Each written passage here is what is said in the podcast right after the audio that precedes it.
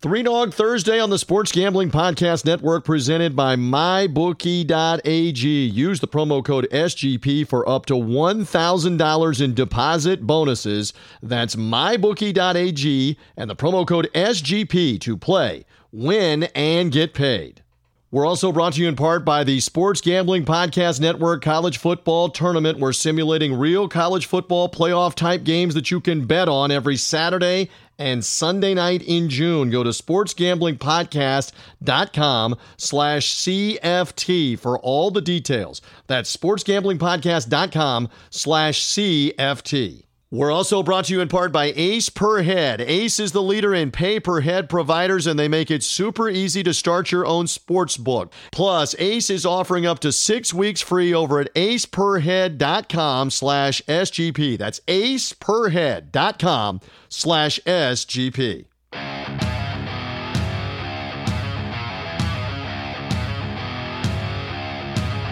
Football fans, it's time to go on the record for this week's matchups in pro and college football with just one catch. We're only interested in underdogs. Who can keep it close, if not pull the outright upset? Time to find out. It's Three Dog Thursday. Now, here's your host, TJ Reeves. Here we are back again one more time in the month of June, and it's great to be with you here on the only digital radio show that is normally, typically devoted exclusively to those underdogs. Right now, we've had to be creative over these past few months because of the coronavirus outbreak and the lack of games, although sports slowly starting to come back into focus now with the NASCAR circuit, the PGA Tour, UFC fights, boxing going on in this country, European soccer happening, and soon enough, we will have, go, wait a minute, I'm looking to verify. Yes, it does say it here Major League Baseball trying to play later this summer. It does look that way uh, as they've come to an agreement for a much, much shorter season. More on that in a couple of moments. But uh, NBA playoffs coming, NHL playoffs coming, hopefully football coming in the fall. We're here to talk all about it. And however you found this program through a social media link, through the Sports Gambling Podcast network of shows on sportsgamblingpodcast.com, thank you for doing so. A reminder to subscribe to us however you found us. Just search for Three Dog Thursday on Apple Podcast, on Spotify, on Google Podcast, wherever you find podcasts fire away, subscribe, and give us a five star review. Again, numerous ones of you have been giving us reviews on Apple, on Spotify, on Google Podcasts. Keep it coming because more people will find the podcast. Subscribe, and it comes automatically to you on Thursday. Whenever the new show is out, it comes your way here on an immediate notification if you're a subscriber. So, again, my thanks to my guys, Sean Green, Ryan Kramer, uh, all the guys, Colby Dant and company with the Sports Gambling Podcast Network network of shows for their help, uh, their feed. But again, subscribe away uh, to this podcast and you'll get it automatically to you besides just going and finding it uh, through them. So, however you found it, I'm grateful you did. We've got great guests coming up, several of them. Brian Edwards will be here straight ahead on the podcast. Uh, he will be giving us some handicapping insight, not only into the startup of the Major League Baseball season, some odds to win the World Series. He's got more on the college football dark horses to win the Heisman that have got some great odds as underdogs. That's what we do here as part of Three Dog Thursday with the underdogs. He loves a couple of guys uh, out of the South, but also one in the West to keep an eye on as Heisman long shots right now on the future odds. Brian will also have a couple of underdogs for this weekend's UFC Ultimate Fighting Championship fight card in Las Vegas, UFC Vegas 4, that'll be taking place. I look forward to talking with him. And is the case, uh, as was the case last week, it's the case again this week. We've got a couple of video uh, interviews. One of them is obviously playing right here. In fact, uh, uh, all of it will play right here on the podcast, but we want you to go find the video interviews on the Three Dog Thursday YouTube page and on social media. Uh, the video interviews will continue with Craig Calcaterra. He is with us from NBCSports.com, their hardball talk of Major League Baseball. Craig has got great insight as a senior writer, columnist for that site, but also as a lawyer uh, as a as a former practicing uh, attorney that understands business law and labor law. He's got great insight on why this took so long. What does it mean for the proposed new labor deal? Uh, again, the MLB labor deal expires after next year, 2021. A lot of jockeying, maneuvering. Why do we not have baseball going on right now in June? Craig Calcaterra will be here to talk about it. Again, that is on video on YouTube. You can see what we look like through the Three Dog Thursday YouTube page, but you'll hear the audio of that conversation that I had with him uh, here now that baseball has settled things right here on the podcast. And then we will wrap things up with two of my faves, uh, both Matt Zemek out west in Phoenix. Uh, Matt uh, does a fantastic job writing college sports, football, and basketball. Also big into tennis. He's well rounded on everything. He'll be on a little brief roundtable with Price Atkinson, another buddy of mine. Uh, Price in the Eastern Time Zone here in South Carolina in the greater Charlotte, upstate South Carolina area. I look forward to talking with those guys about uh, the tennis situation. Tennis uh, has had a coronavirus outbreak. What does it mean as they're trying to play the U.S. Open later this uh, late summer, early fall? They're trying to resume some kind of tennis season. We'll talk to Matt about that. Uh, we'll talk as well about the Bubba Wallace. Uh, controversy this week at Talladega for the NASCAR. Um, again, it deserves an awful lot of attention because, especially for sports that are deep rooted in the South, uh, there is obvious reform that is needed for the racial heritage of the South and, and, in the sport. Bubba Wallace is the only active top series driver in NASCAR that is black.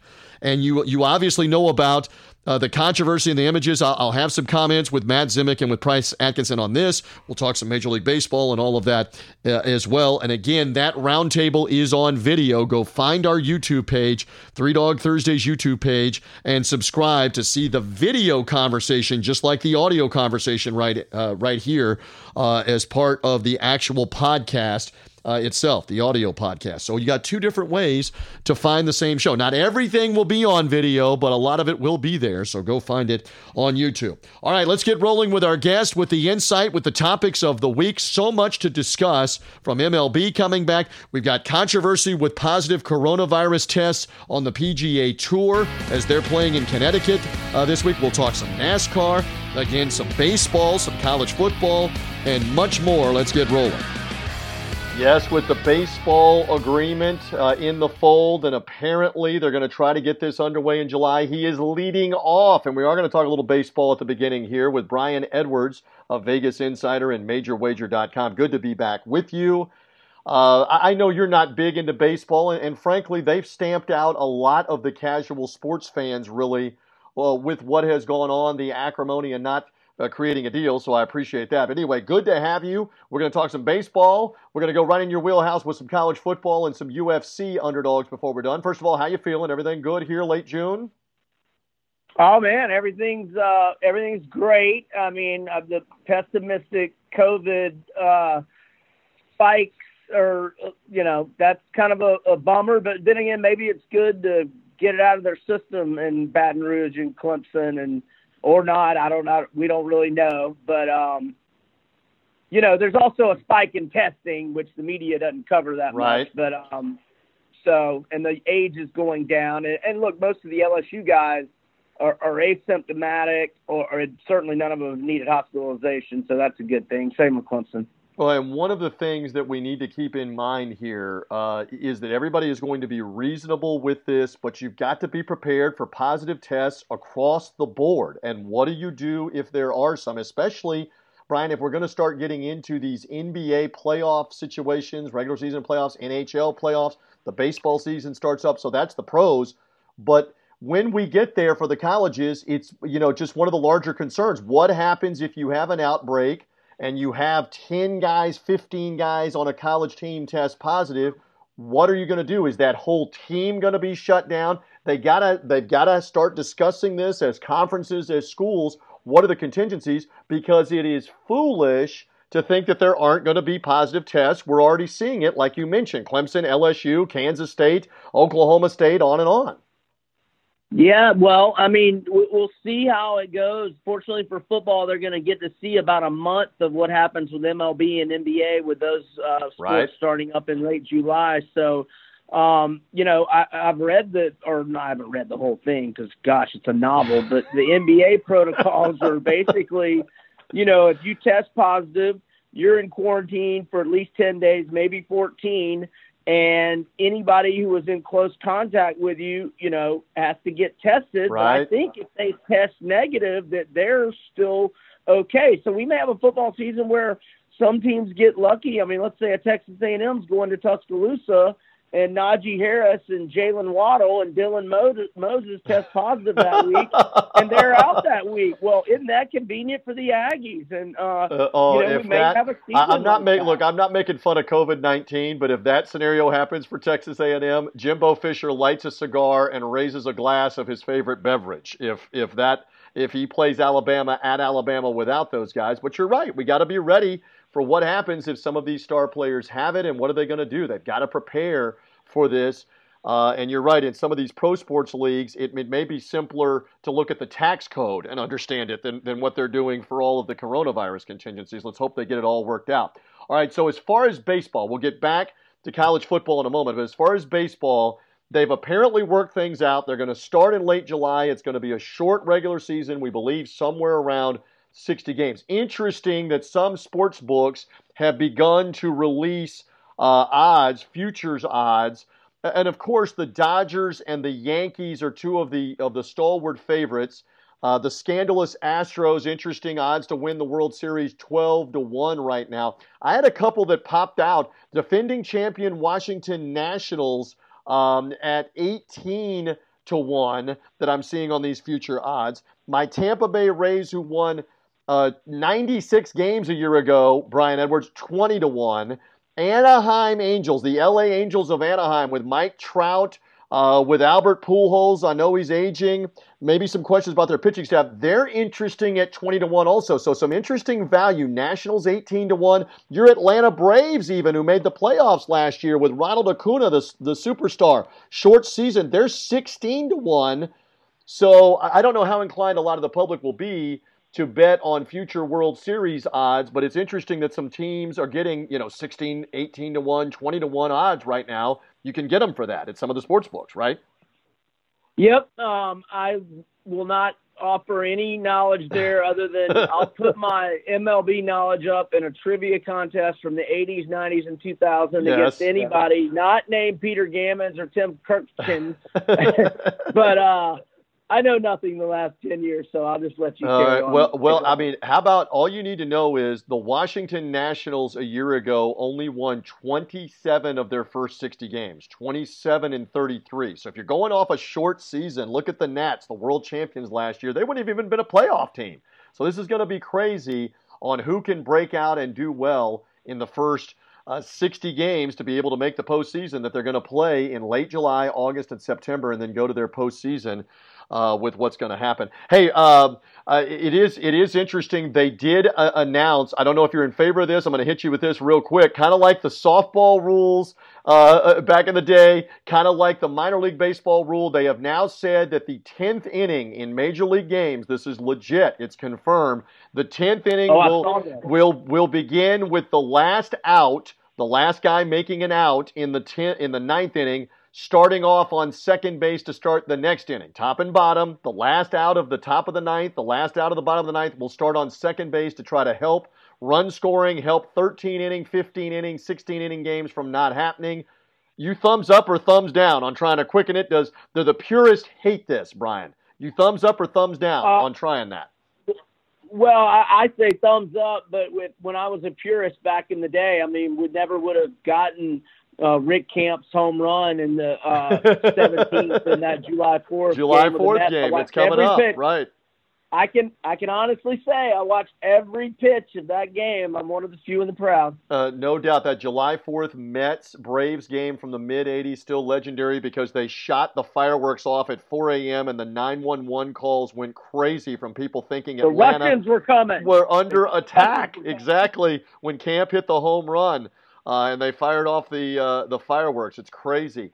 Um, so yeah, I, I don't know. I've heard a lot of different uh, arguments for and against. I don't know that I like this. Yeah, in the softball league, we wanted to get done quickly because there was also usually an hour time limit in the softball league, trying to get done quickly. Minor league baseball again has used this with put the runner on second to start extra innings, and this uh, this will be something that baseball tries here in the regular. I don't know if they're going to do it in the postseason, but they're going to try it at least in the regular season. Let's move on with Brian Edwards, MajorWager.com. Uh, here and uh, also Vegas Insider. Love his insight on Three Dog Thursday to college football. Again, you mentioned uh, a positive COVID test. We were going over some of the scenarios there. So that's away from the field. Let's hope that as this progresses into July and August, things get safer. We get back to some normalcy of being able to have the practices uh, and the games come off on schedule. You're still looking at futures odds for the Heisman Trophy. I know you're writing about this on MajorWager.com. You've been big in the past. Talked to us in the past about Najee Harris of Alabama being an excellent futures play.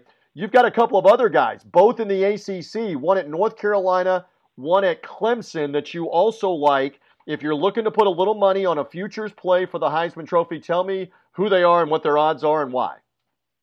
Uh, so rising true sophomore quarterback Sam Howell at North Carolina, 38 to 7 TD INT ratio as a true freshman. Most touchdown passes by a true freshman in FBS history. He's got two 1,000 yard receivers coming back. He's got two running backs that both went uh, for more. One went over a 1,000 yards rushing, one went over 900 yards uh, rushing, 10 total starters back on offense. North Carolina is going to be dynamic offensively, and we'll see what if they can get a split with UCF Auburn in the first two weeks at UCF in Orlando, Auburn in Atlanta.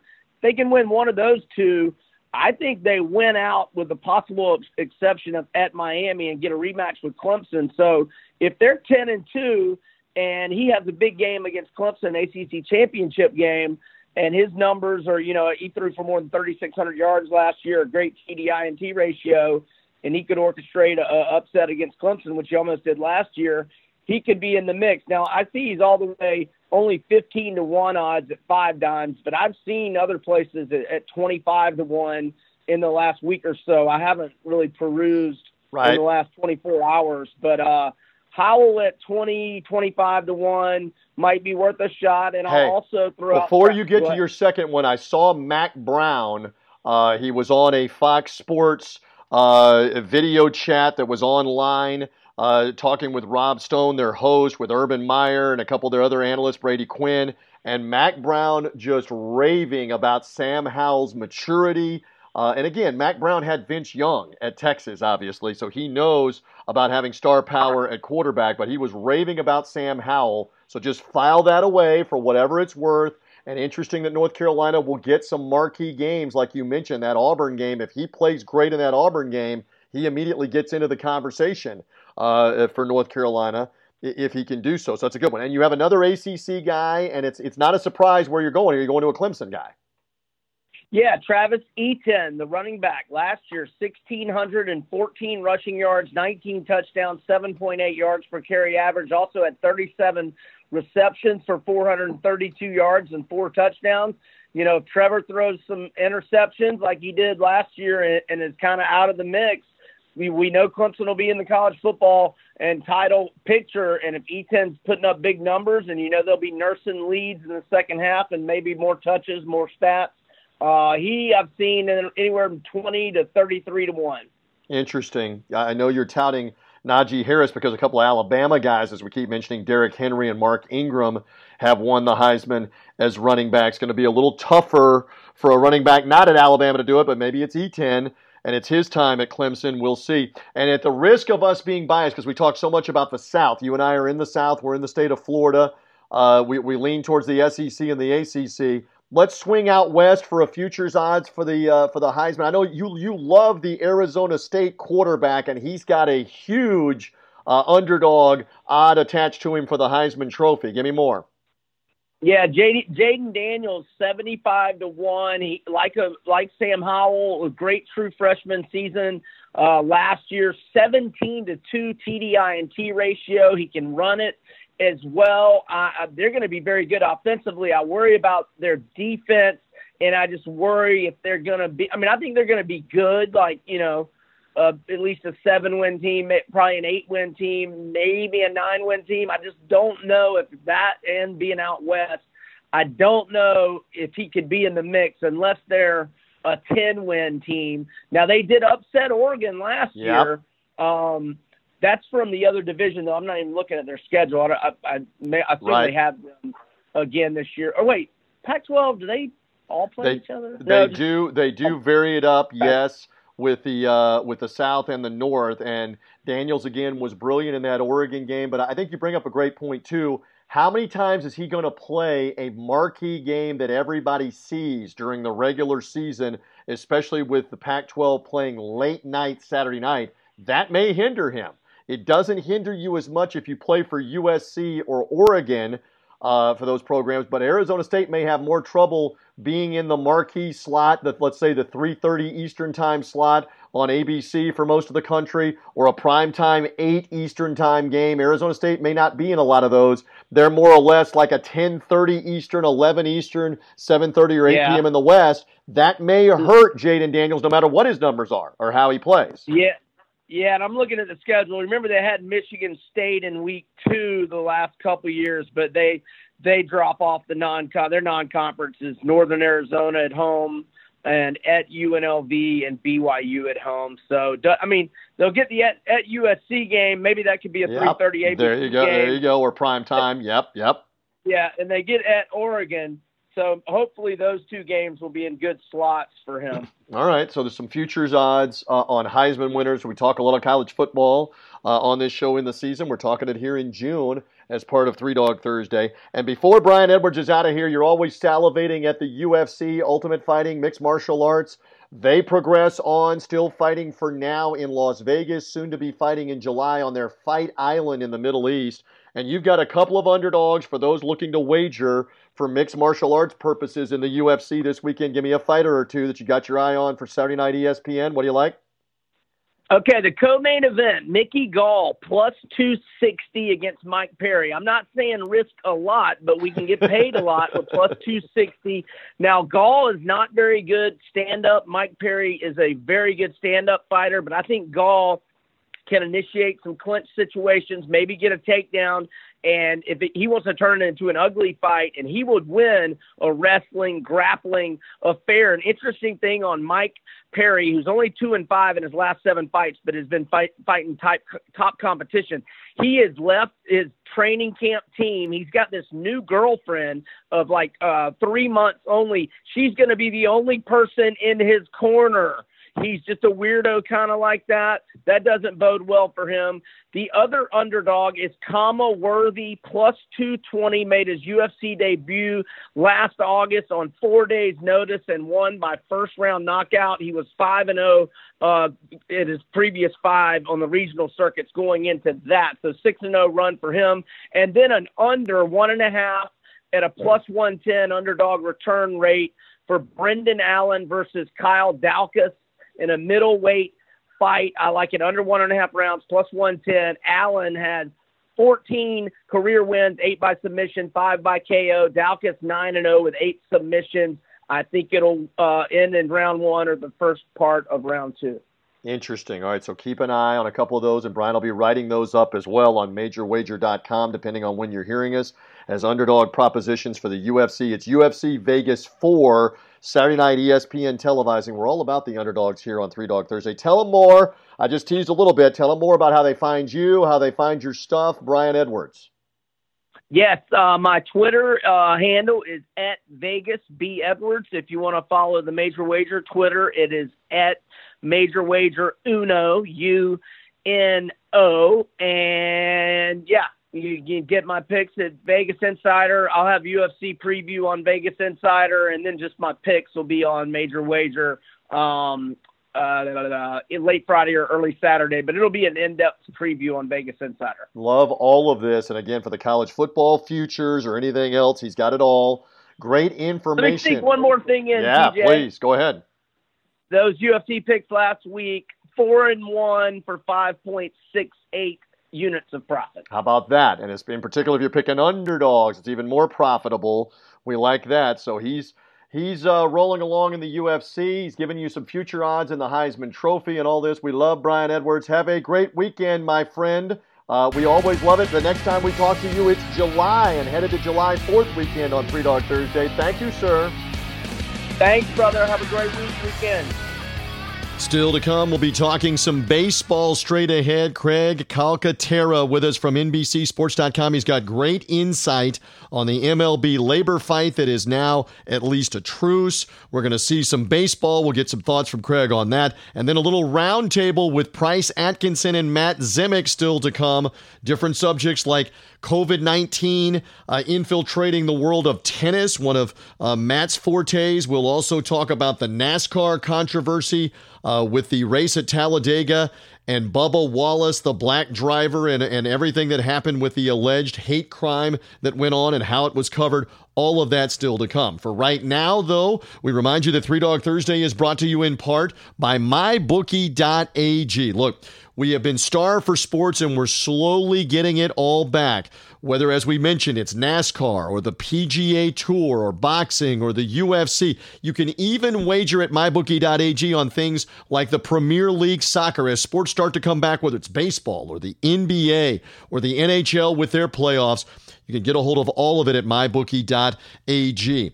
You can take advantage right now uh, of their dynamic betting lines on all the major sports as they resume everything that's happening. And with MyBookie's dynamic odds, you get right to the spot and the place to maximize your chance to win on a big bet. Sign up right now at MyBookie with this promo code SGP for Sports Gambling Podcast. SGP is the promo code. You put in $100, they'll match it up to $50, 50% of that. Put in $500, you get 250 more to play with with our promo code SGP. It's when you make that initial deposit, they're going to match you 50% for whatever you put in. And as always, with my bookie, you bet you win, and most importantly, when you win, you get paid. Again, mybookie.ag, the promo code SGP. And we're also brought to you in part by Ace Per Head. If you've ever thought of starting your own sports book but don't know how, Ace Per Head is here to help with everything that you need an all inclusive professional betting site with all the lines updated to the second and wagers graded immediately. They have top notch customer support 24 7 and some of the sharpest lines in the industry. And again, all the sports coming back. You've got UFC, you've got NASCAR, boxing now back, golf back. Soon enough, it's going to be the NBA and the NHL resuming their seasons later in the summer. Ace per head offers it all, including live betting, amazing mobile experience. Get started today, and Ace is offering up to six weeks free. Go to aceperhead.com for the offer slash SGP. aceperhead.com slash SGP to find out more about the free offer that's up there now with Ace per head.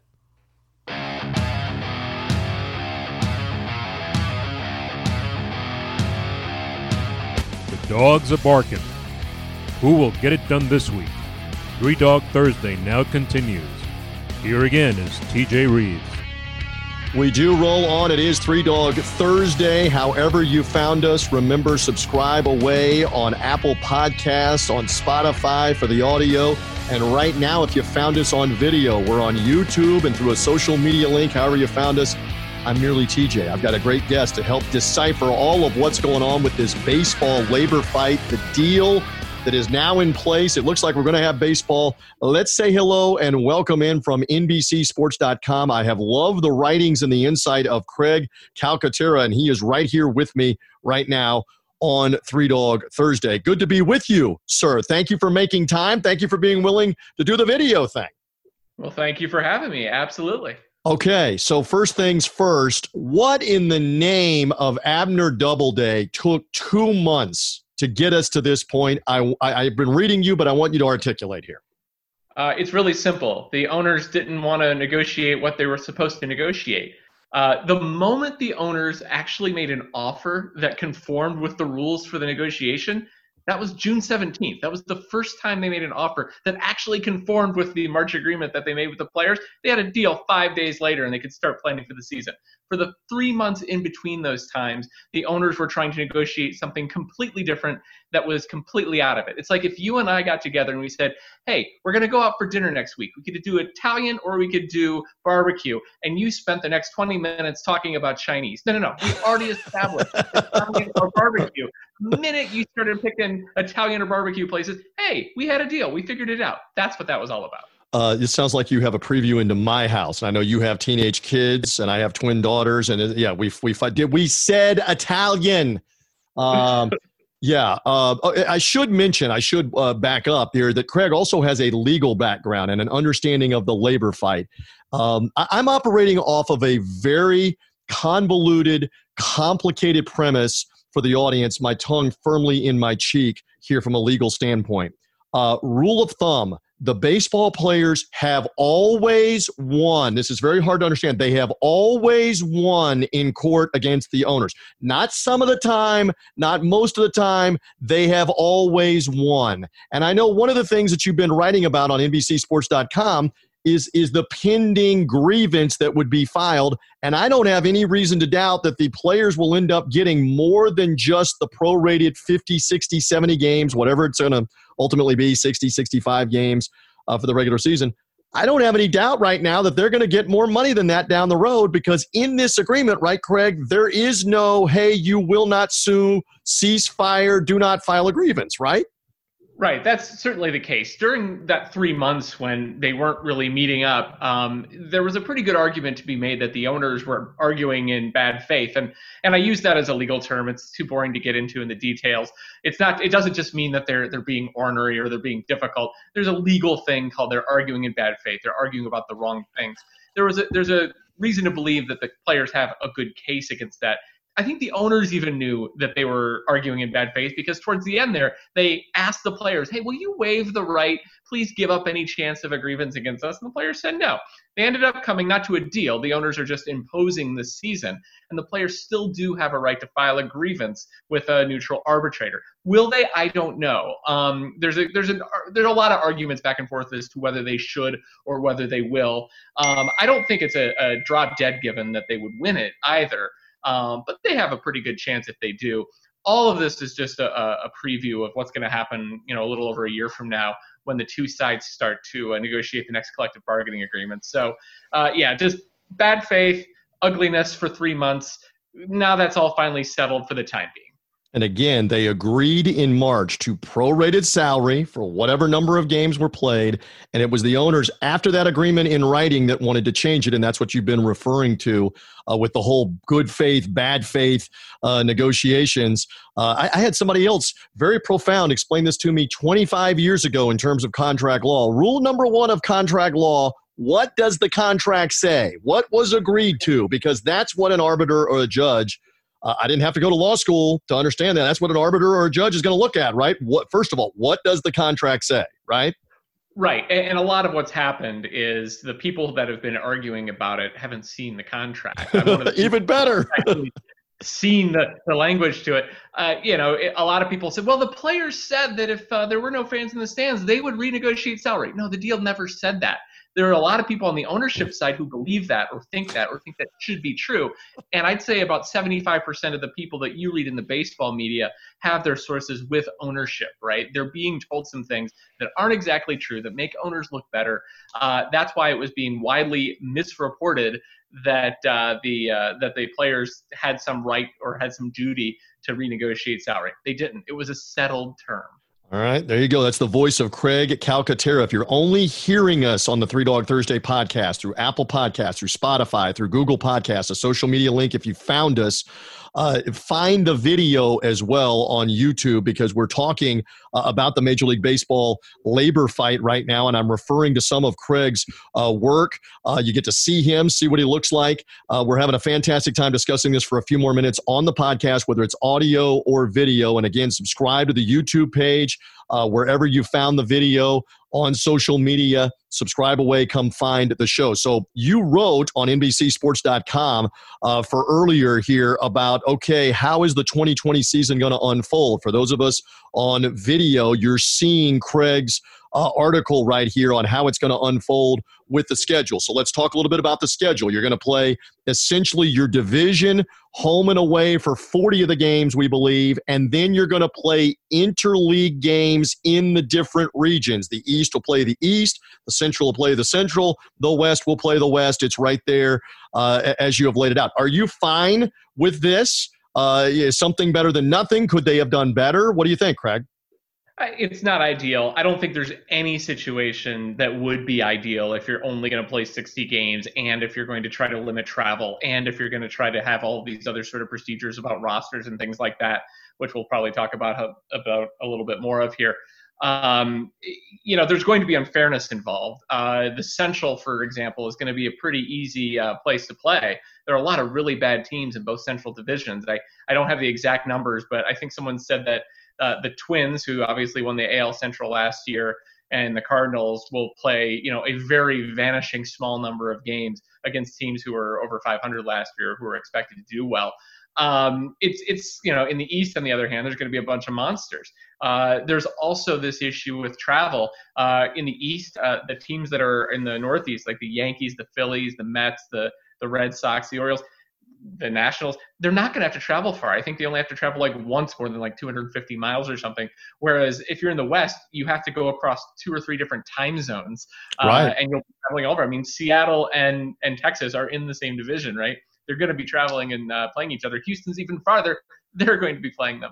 Uh, that's something that's never new though to the AL West or the NL West. So you know, is that a big deal? I'm not sure. The ultimate question is whether 60 games, no matter who you're playing, is a is a fair test of team quality.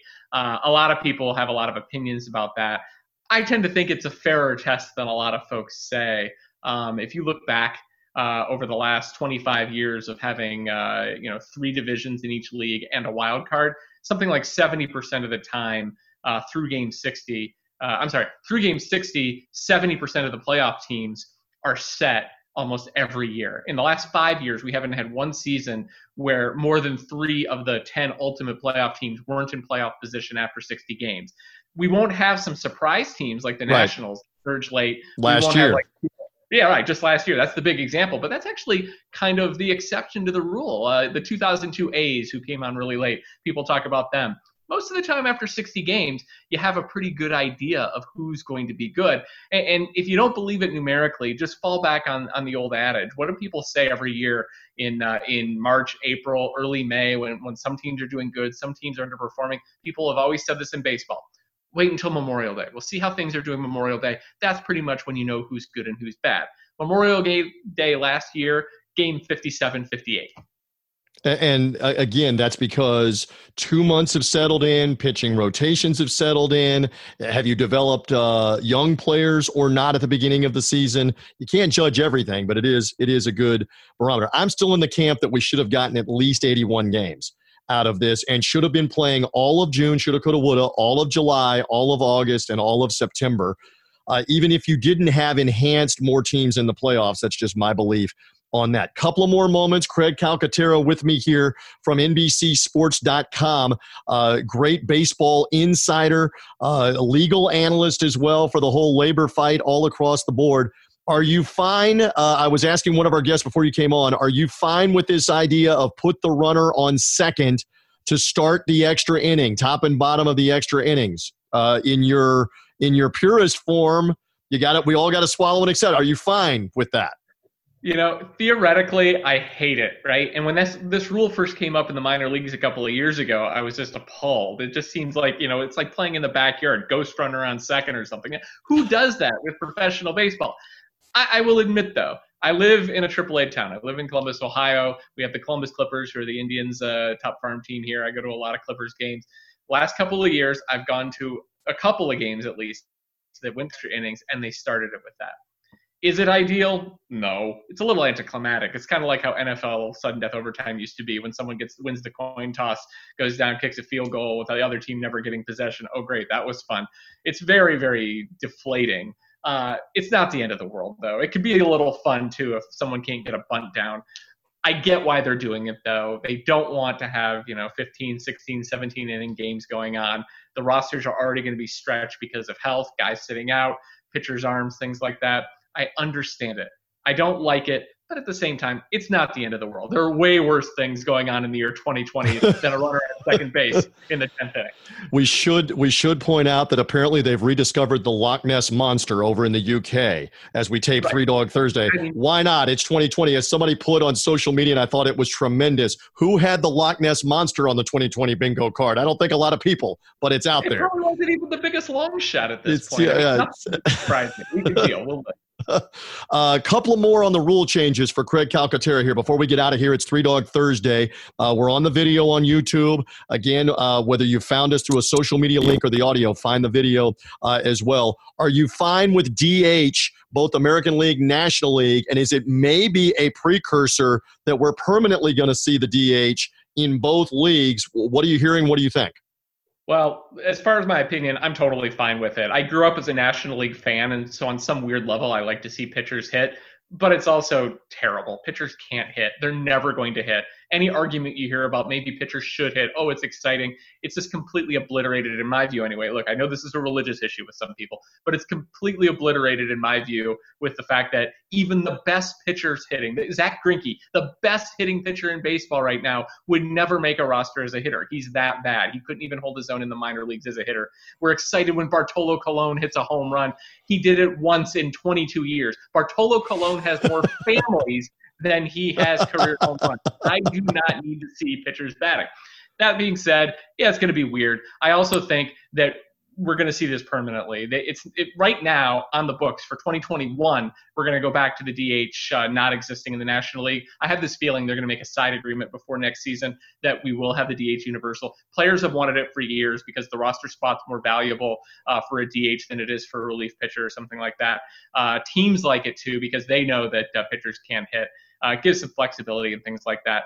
I think the last hitting pitcher in a game that counted was Gerrit Cole in Game Seven of the 2019 World Series. He struck out on three pitches. Mm, yeah, well, eh, by and large, they are completely ineffective. Uh, uh, not unlike this show at times, completely ineffective. Before we get out of here, a couple of more. All right, so the three batter rule. I'm highlighting this for the audience on video. You wrote this here. People need to be aware this is going to go as planned. Uh, that now uh, if you come in as a pitcher, it's not just going to be a one off to come in to pitch to one guy and that's it. You got to have the three batters that you face, right? Mm-hmm. Yep, uh, that was the rule they've been talking about for a couple of years. They announced it back in February before all this happened, and it's one of the few things that uh, was new for 2020 that they've decided to keep, even with the weird season. I, I, think Rob Manfred is just in with that one, and uh, teams have started to plan around it uh, and no one really threw up an objection during negotiations for this shortened season. Uh, it's something we're just going to live with now. And I am all for, hey, let's speed the game along with pitching rules and pitching change rules and mound visits. They tried to do this a couple years ago with the mound visits and the amount of time between batters uh, because that's where things get really bogged down. The game doesn't have to take three and a half hours because of delays. If it's take, I, I see you nodding. If it's taking three and a half hours because it's competitive and it's fun and it's involved and there's lots of scoring, that's one thing. But three and a half hours in a one nothing or two to one game because of pitching changes, delays mound visits. Uh, we got to do better than that. Um, all right, so one more. We were talking earlier. This is an underdog podcast, and, and you uh, prefaced by saying, "Hey, I'm not big into the lines and the spreads," but you did put this out there on NBCSports.com. Uh, uh, the uh, the odds to win the World Series, the futures odds right now to win the World Series. So I have them up on the screen. We were saying uh, with one of our analysts, Brian Edwards, who's not a big baseball guy either, that most everybody would favor those teams right there, the Dodgers and the Yankees. Where I am interested is in here, the defending champion Nationals uh, at 18 to uh, 1 on these odds, or my Tampa Bay Rays. You see the hat right over me there that I, I have allegiance to them in the Tampa Bay area. Very interesting at 18 to 1 there. A 96 win team a year ago, maybe very well built uh, for the short 60 game.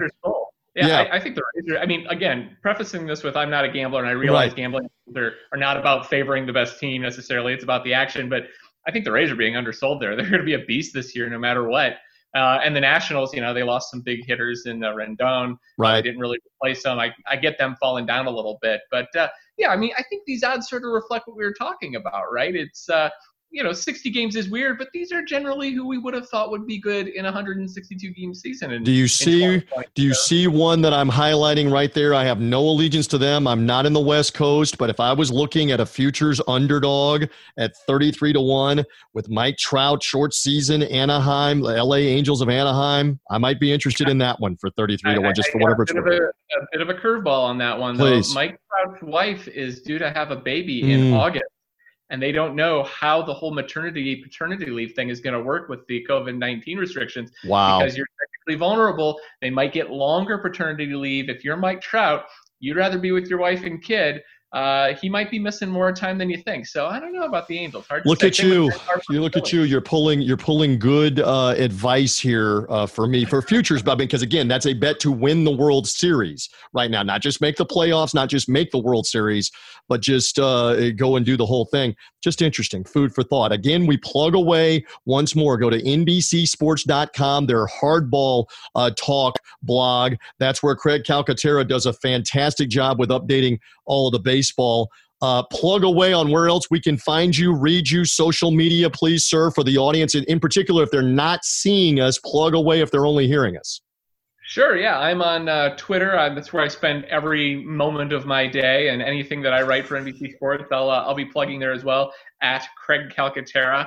Uh, I also write about non-baseball things at craigcalcaterra.com, but uh, you don't care about that stuff. This is sports. Uh, yes. Okay. So check it all out there, including NBCSports.com. Craig, it was a treat. Thank you for hopping on Three Dog Thursday to talk baseball. Let's hope we get the regular season going. Let's hope that we get to a postseason. We're hopeful on all of that. Thank you for the time here. Thank you very much, TJ. And we follow up here on Three Dog Thursday with a couple of distinguished guests uh, here that join me as always. I welcome in buddies of mine, east to west. I've got Price Atkinson, who is uh, in the South Carolina upstate area, kind of the greater Charlotte, North Carolina, upstate South Carolina area. Then all the way out on the left coast, it would be that way, if I get it uh, correct, is Matt Zimick. Uh, Zemek, I, I, didn't ask this. You are Phoenix right now, not Seattle, but I always got to keep up with your West Coast stops. Uh, Matt does a great job, comes on with me all the time on different subjects. So you're Phoenix right now. Yes. So that's uh, that's outstanding. And and first things first, again, find the video. I keep saying this. If you're just hearing us on Apple Podcast, on Spotify, uh, Google Podcast, Red Circle, social media link, however you found the audio, find the video because my man Price Atkinson is rocking the goatee. I have not seen you rock the goatee before. So the COVID goatee works right now, my friend.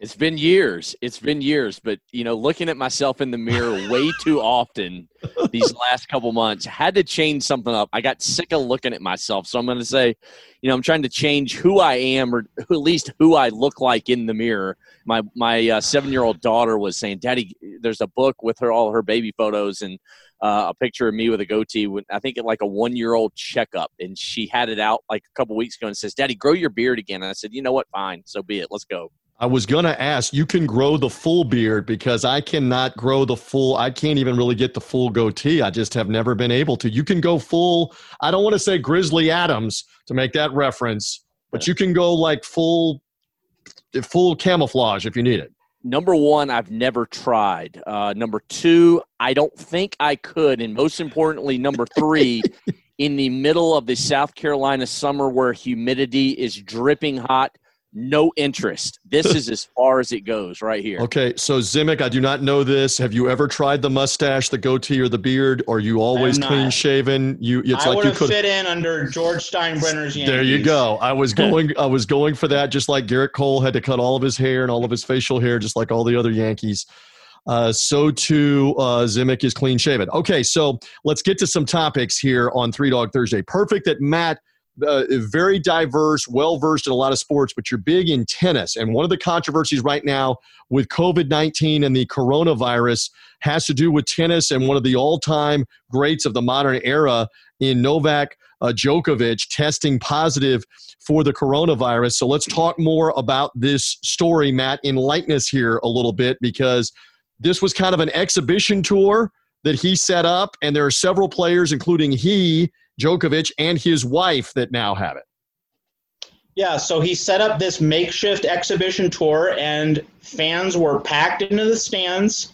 They generally were not wearing masks, and Djokovic and the other players on tour they were hugging. Uh, they were the tennis players were shaking hands at the net at the end of the match. You know that's traditional tennis etiquette, but that was that practice was not suspended for this. Players shook hands with the chair umpire at the end of the match. Also, a long-standing part of tennis etiquette that was not suspended. And here you go. So Djokovic tested positive a few days after other pros, high-profile pros such as Grigor Dimitrov, a former major semifinalist, Borna Coric, a top world top 20 player, uh, also tested positive. Um, so, you know, it, he was very plainly the, the tournament was not conducted responsibly, and it invites a number of, of questions. One is Djokovic is the head of the ATP Player Council. One wonders if that might change when tennis resumes after the pandemic lifts. You know that that's a that's a tennis governance question. And then the other thing is, one would like to think that tennis's long-standing practices. I mean, some of them are going to be discontinued, such as ball kids sharing these sweat and mucus laden towels with players. That one would think that that should go away. Ball kids shouldn't hand tennis players balls uh, d- during matches. That should go away, and there probably shouldn't be as many ball kids. Period on the court. There are usually, I think, eight, and I think now you know it would wow. seem to be that there should be only four. You know, two in the opposite corners, two on the sides, on the opposite sides of the net.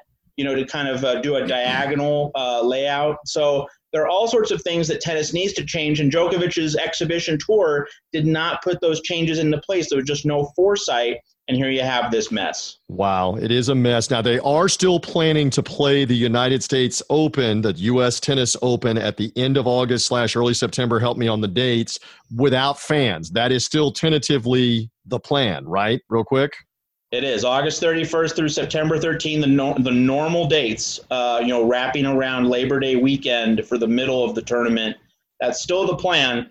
Uh, you know, re- reasonably speaking, if they're going to have the tournament, they're probably going to have a lot more American and Latin American players, uh, you know, on the same continent, and European players are not. Some European players are not going to be there. Now, Roger Federer is injured for the rest of the year he's not going to be there no matter what. But like Rafael Nadal has expressed skepticism about taking the across uh, a transcontinental flight, and that's going to be a big issue for Europe since most of the world's top players are in Europe. Are they going to want to come across the country? I mean, the U.S. Open has made the exemption that they can have a travel exemption coming into New York, but will the players even want to? So it gets it gets to a larger question about sports in, in, in the middle of a pandemic that we're going to talk about on on this show. No doubt, we're going to kick all of this around. So, so Price, I'm bringing it into the golf world where they've already played in Fort Worth, Texas. They've already played in Hilton Head, South Carolina. At the time that we're taping here on Three Dog Thursday, we now have positive tests. Uh, it, last week there were there were a couple. Now there are four or five more for the PGA Tour, uh, including Brooks Koepka's caddy testing positive. Uh, last week's winner, Webb Simpson, former U.S. Open champion as well. Of course, uh, Koepka, multi-time U.S. Open and PGA Championship winner, has withdrawn from the tournament in Connecticut this weekend. Uh, also, Webb Simpson, who won the event last week in Hilton Head, he has a family member that has tested positive, so he is withdrawn. A couple of caddies tested positive uh, as well. So they put in new stringent testing guidelines. Again, golf is hoping to get to some of its bigger events, including its U.S. Open, including a November Masters. As uh, Matt Zemek was just talking about here with us, this is something we got to look at right now in the pandemic for all sports. Golf back playing, and they've got to deal with the testing component. Yeah. Well, I'd say one thing real quick on the tennis thing, too, is I think it's just incredibly ironic that – you know the serbian government found nothing wrong with putting thousands of people like matt said also with mostly with the people that attended those thousands without mask in wow. that stadium.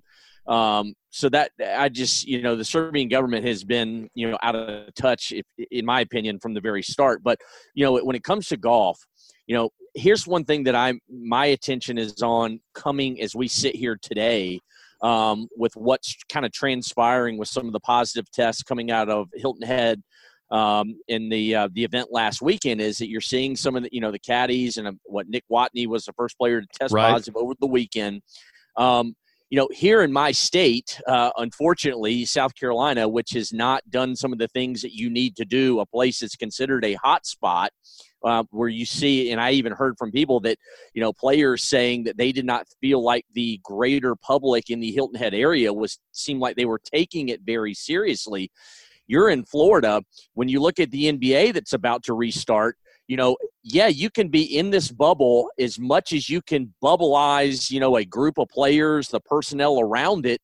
It's still going to find a way in there, especially in a hot spot. So, you know, with the NBA talking and going to go play at, at Disney World in Orlando, how in the world are they going to keep this out? Because it's going to find a way in there. It's just how are you going to manage it once these outbreaks occur? And that is the question of the hour. Well, and that is the most important question because we've already seen NFL players testing positive before their season. We've got college football players. It is bury your head in the sand time, guys, to say that this is not going to happen while seasons are going on. The tour is experiencing it, the PGA Tour is experiencing it. Uh, it's going to happen with all these sports. And the bigger part is the second part of what you said. How do you react? What do you do uh, if you're if you're Major League Baseball and you've started up and you suddenly have coronavirus for for several guys on the same team, do you just shut down that series that they're going to play? Uh, these are all legitimate uh, and and valid questions. Uh, with that. Again, we are kicking it around here on Three Dog Thursday. If you are hearing us only on the podcast, through Apple Podcasts, through Spotify, through Google Podcasts, through all the podcast outlets. Find the video here on YouTube or through a social media link of Price Atkinson and Matt Zemek with me here during this video segment. You can see some of what we are talking about here. We're making video references. Uh, that's because there is video. Go find us, subscribe on YouTube to the Three Dog Thursday video channel, but you can find us as well as uh, hear from us. All right, so another topic that I want to cover here with the panel, real quick.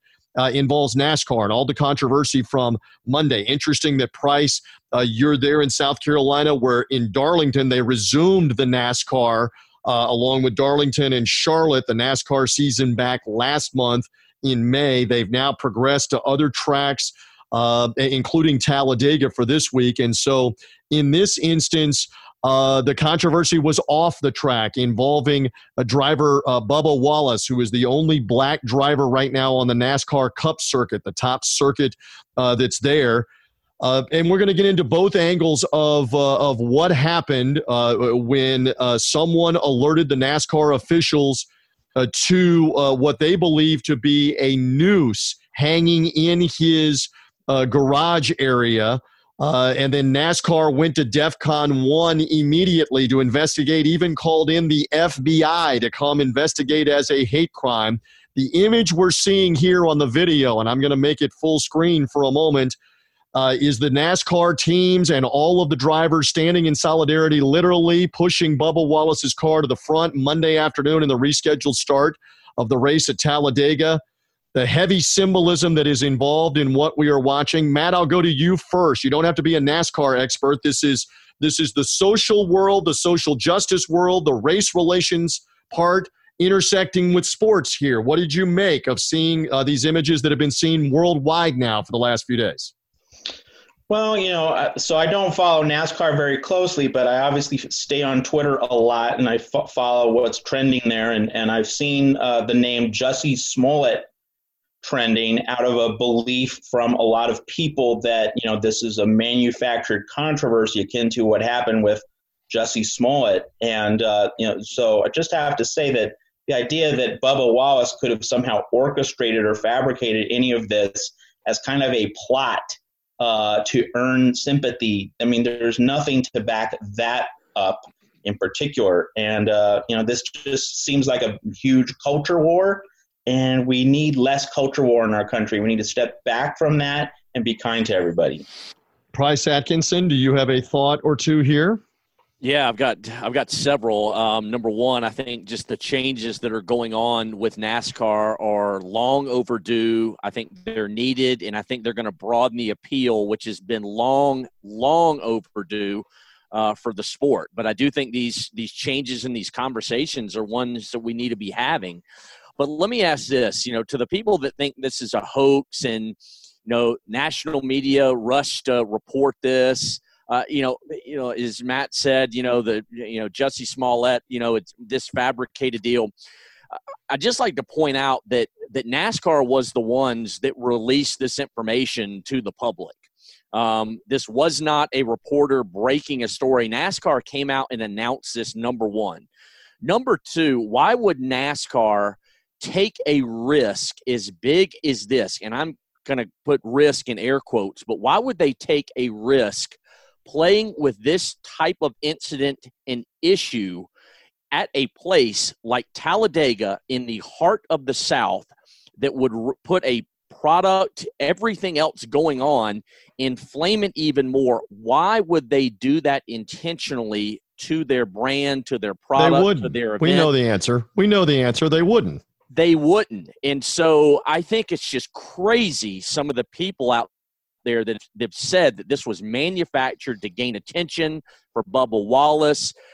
I, I it just I'm I'm incensed when I see people saying how this was done intentionally. Now, I will say, how in the world do they not realize that this noose was was in there for, you know, as long as it reportedly been going back to the fall of last year and you know the irony that Bubba Wallace happens to get. I think it was. I think garage number four. I it not is. a NASCAR. All right, so expert. let me give you let me give you some background on this because I think all of this is important. Facts Yeah. are important. We all agree Right. on this. So I'll, I'll give you some background uh, here on this. Uh, the first thing is this is not. Uh, a recent thing with whoever has been tying the pull ropes. That's what they are on the garage. This individual or a couple of individuals have tied the knot on the pull ropes for years. Let me say again this is where reporting comes into play. And you can make the arguments that look, right now in NASCAR, the reporters aren't allowed there. They're not allowed around the garages, uh, et cetera, to see this. The television cameras had to pick it up. But when they've gone back and looked at video of races at Talladega going back five years now to 2015 and 2016, over and over again at the different garages, you can see the same pull rope with the same noose like knot for somebody to grab onto and pull down the garage handle. So the problem, it- these are two separate things. The problem that I had is Sunday night, we created a firestorm out of simple, something that had a simple explanation. And NASCAR should have done some diligence and found the simple explanation, which is numerous ones of the ropes of numerous of the car bays have that knot to pull the door down. It wasn't just his, and it wasn't just for right then.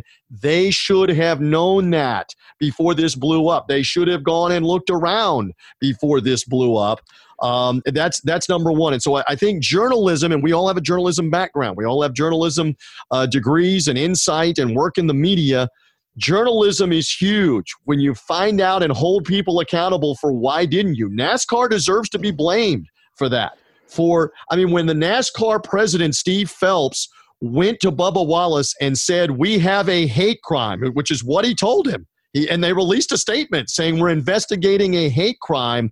It amped this up 10 times. I'm dominating the conversation. Somebody else jump in on the journalism part could have saved some uh, of, of obviously the negative reaction that we're now seeing because there was a very simple explanation for this in the end. But anybody want to jump in? Go ahead, Matt or well, Price. Matt, I mean, think about this too, Matt. Like, you know, if reporters had been allowed in, somebody like, you know, I think about it like a Ryan McGee, who I know, I think we probably all know, who's been around, you know, the sport for a long time.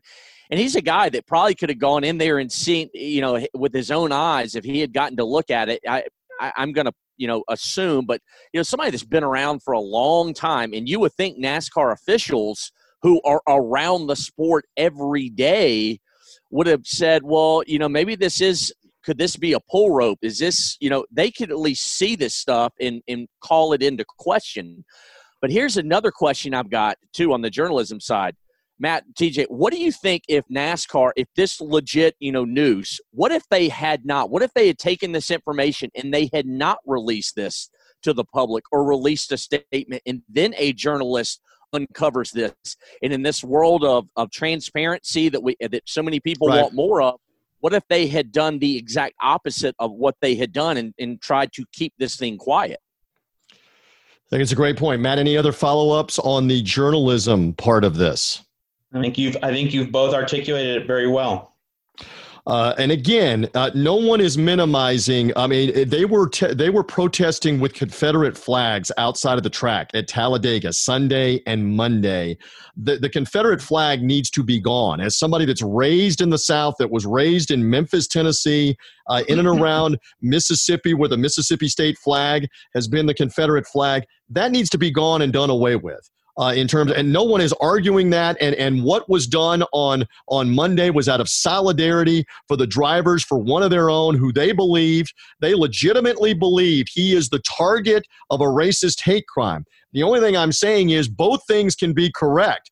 It is awful what is going on with racism in all facets of light in sports, but we can also say this was completely overblown. It was not a hoax, it was an overblown mistake uh, and it could have been easily, easily uh, figured out ha- had they taken the time uh, to do so. All right. With all NASCAR has Uh, to oh, me yes. for me, with all NASCAR has done right, and I think they've done a lot of things right. I think it should be pointed out to get their sport going again. Yes. And they have been a template for a lot of other leagues and, and competitions coming in to observe how they restarted. I think they've done a lot of incredibly good things uh, in the last few weeks and months. But obviously, this was a mistake, and it's got to be called. And I think this isn't a mistake that you start pinning on journalists. This is one that needs to be pinned on NASCAR and the people at the top. All right, so we're just giving some opinions on this. Uh, I have a quick opinion. Has Bryce uh, uh, has Price eaten at In and Out Burger recently, or does he just have the shirt? Because they don't have In and Out as much in the South. They have it where Zemek is in Phoenix and in the West more so. Yeah, I'm I- I mean, jealous where Matt I'm is right there in hungry. Phoenix I'm because he's got in I'm- and out animal style at his fingertips. Give me a double double uh, right now while I'm looking at price. Before we get out of here, we've been talking a little baseball on the podcast. And again, uh, we're hanging out here on the Three Dog Thursday podcast. Price Atkinson, who's at Price Atkinson on Twitter, along with Matt Zemek at Matt Zemek. If you're only hearing us on the podcast through Apple Podcasts, Spotify, I keep saying this, a social media link, find the video because we're talking on video on the Three Dog Thursday YouTube page. Uh, you can find it through uh, our social media. You can find the video link where you can see us uh, as well. See Price rocking the goatee. Zemek very laid back today. Casual day uh, for him. Very laid back. I like that uh, about him while he's conversing. All right. Hey, so the the, the Matt, baseball. I think, yeah, I, yeah. I think TJ, Matt, I think TJ's uh, like man crushing on this goatee over here. I mean, this is this is like really in its infancy, man. Here's I, the- I'm really not a bearded warrior. the most fundamental question is what does Mrs. Atkinson think? Because if she don't like it, brother, it's got to be gone. Does she- Tolerating. Tolerating The, is the the word of the week word. is tolerating. tolerate because I've had kind of the facial growth in the goatee, and I start getting the evil eye from Mrs. Reeves, and it's done. It is Yeah. done. It's got to be gone. This is what happens when we don't have team sports. this is what it digresses into. Absolutely. All right. So, speaking of not having team sports, a lot of conversation about the baseball. We're going to wrap it uh, on this. So, uh, Pri- okay, Price, I'm going to have fun. You, you guys are, you've got Little League going in South Carolina, in Easley, South Carolina, right? And we don't have Major League Baseball. Why, why in the world do we not have Major League Baseball right now? But we do have video here of, of young Ben Atkinson. We're going full screen on this. Young Ben Atkinson is at the plate with uh, with Price taking the video. This is young Ben Atkinson. I'm showing him on the cursor. He's trying to take third on this play. The run has scored. But uh oh, Dad, we're going to get tagged out. Oh, questionable call there at third on young Atkinson last night.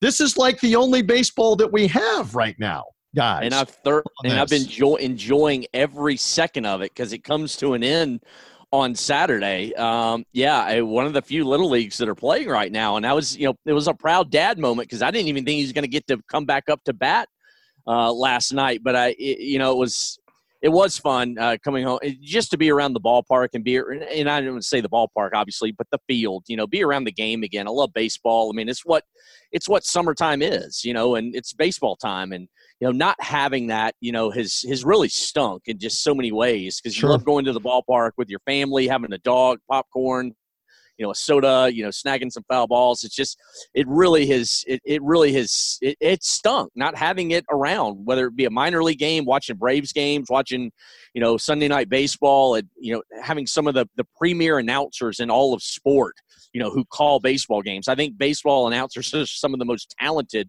at what they do because of having to carry so much airtime. But you know, thank goodness the restart is near. Yeah, I'm glad on that, Matt. I know you're in Phoenix, uh, where you know the Diamondbacks obviously play, um, and and the, in the West where the Dodgers are, where the Angels are. There, I mean, there's going to be some interest, some excitement. I won't speak for you though, but we're missing this. We've missed it for April and May and all of June, and it's going to be the end of July apparently before we can even get it if they can get it restarted, and that's still an if at the moment if they can get it started back up. Well, and the thing is, all sports can't be viewed in the same way because baseball is a naturally socially distanced sport, unlike basketball and football. There was a unique opportunity for baseball to get ahead of the curve, play games starting in you know middle of May, uh, you know early June, because it's naturally socially distanced. I think that you know the uh, you know what would normally be the gimmick that was floated about having the runner on second base in extra innings you know, in a pandemic, that makes sense because you don't want teams playing 16 inning games. Right. You want these games to end. So in a pandemic, that makes sense. Uh, the other thing is that with a shortened season, this is a time to play double headers. You know, that's how you can get in a lot of games. So have d- teams playing double headers on weekends so that there's more television inventory. There were so many places for baseball to experiment and still get in not a full length season, but like 80 games at minimum, yes.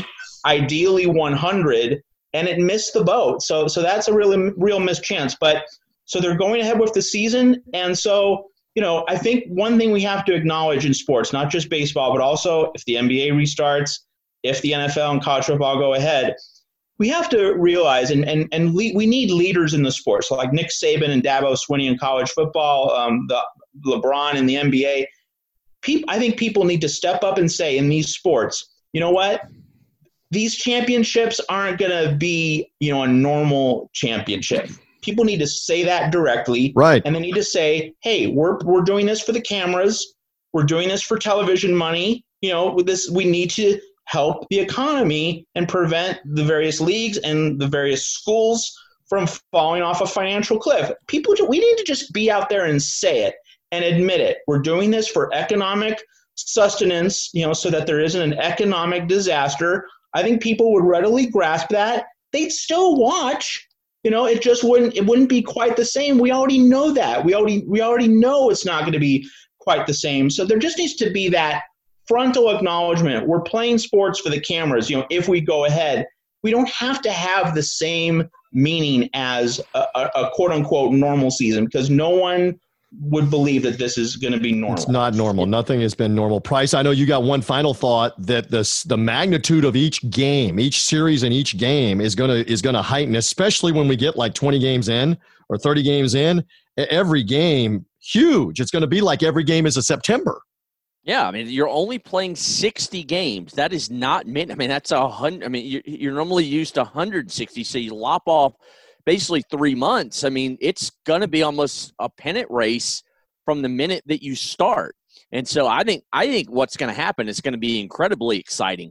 What I think is going to be really interesting is the things you know, like Matt mentioned, the gimmick of you know with extra inning games that are going to start with a runner on second um, I don't want to call it a gimmick, which I think everybody who I've been baseball, talking about. Let me interrupt. I've been talking about it earlier in the podcast. Are you thumbs up or th- thumbs down on starting the extra innings with a runner on second? Price. You know, I, I, it really doesn't bother me either way. I mean, I'm more of a purist traditionalist. I would rather not have the DH, which I was about to say. I would rather right. not have it in the National League. Um, but basically, what Matt said Eh, this is an abnormal time and we're going to have abnormal seasons. There are going to be things that are done abnormally, whether you have in college football, you know, so a team that might have an outbreak of COVID, they may not end up playing for for two, maybe three weeks. I mean, I I don't think it's unrealistic for teams to not have the same amount of games played for whatever reason it might be during a college football season. Just like in in Major League Baseball, you know, eh, this is abnormal times. How could they not? You know, put some of the things behind them. Everybody knows it was all about 2021 and the collective bargaining that they were positioning for then. But, you know, this is just abnormal times. And, you know, one of the things I'm really interested to see is how baseball themselves have changed the game, so to speak, uh, for, for different reasons.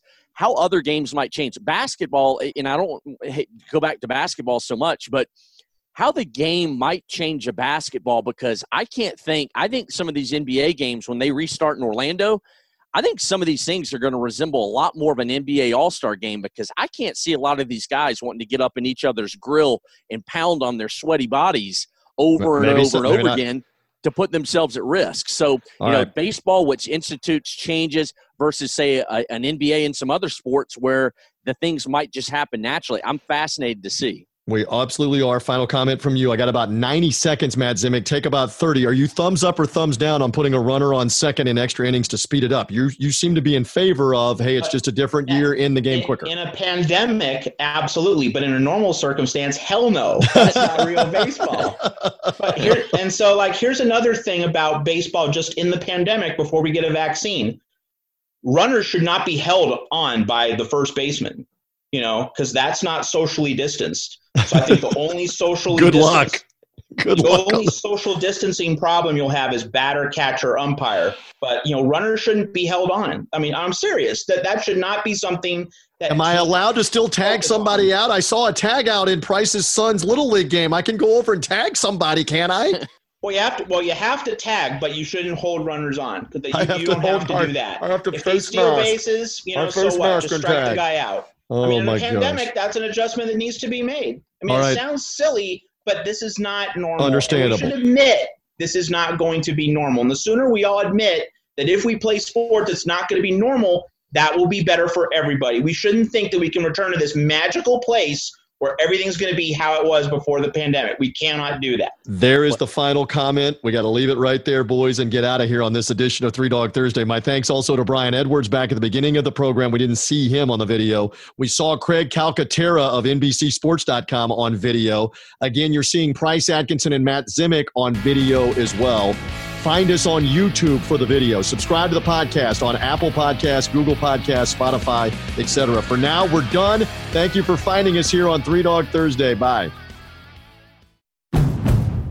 It's finally spring, and I'm saying goodbye snow, hello adventure. And during the Honda Dream Garage Spring Event, you can get epic deals on your favorite Honda model. Ready to get rugged? Then take the off road in an all wheel drive Honda SUV like the CRV, HRV, Pilot, Passport, or redesigned Ridgeline. Want to take a spring road trip? Then check out a fuel efficient turbocharged Civic or Accord. Say goodbye to winter and hello to a new Honda. Don't miss huge savings during the Honda Dream Garage Spring Event. Now at your local Honda dealer.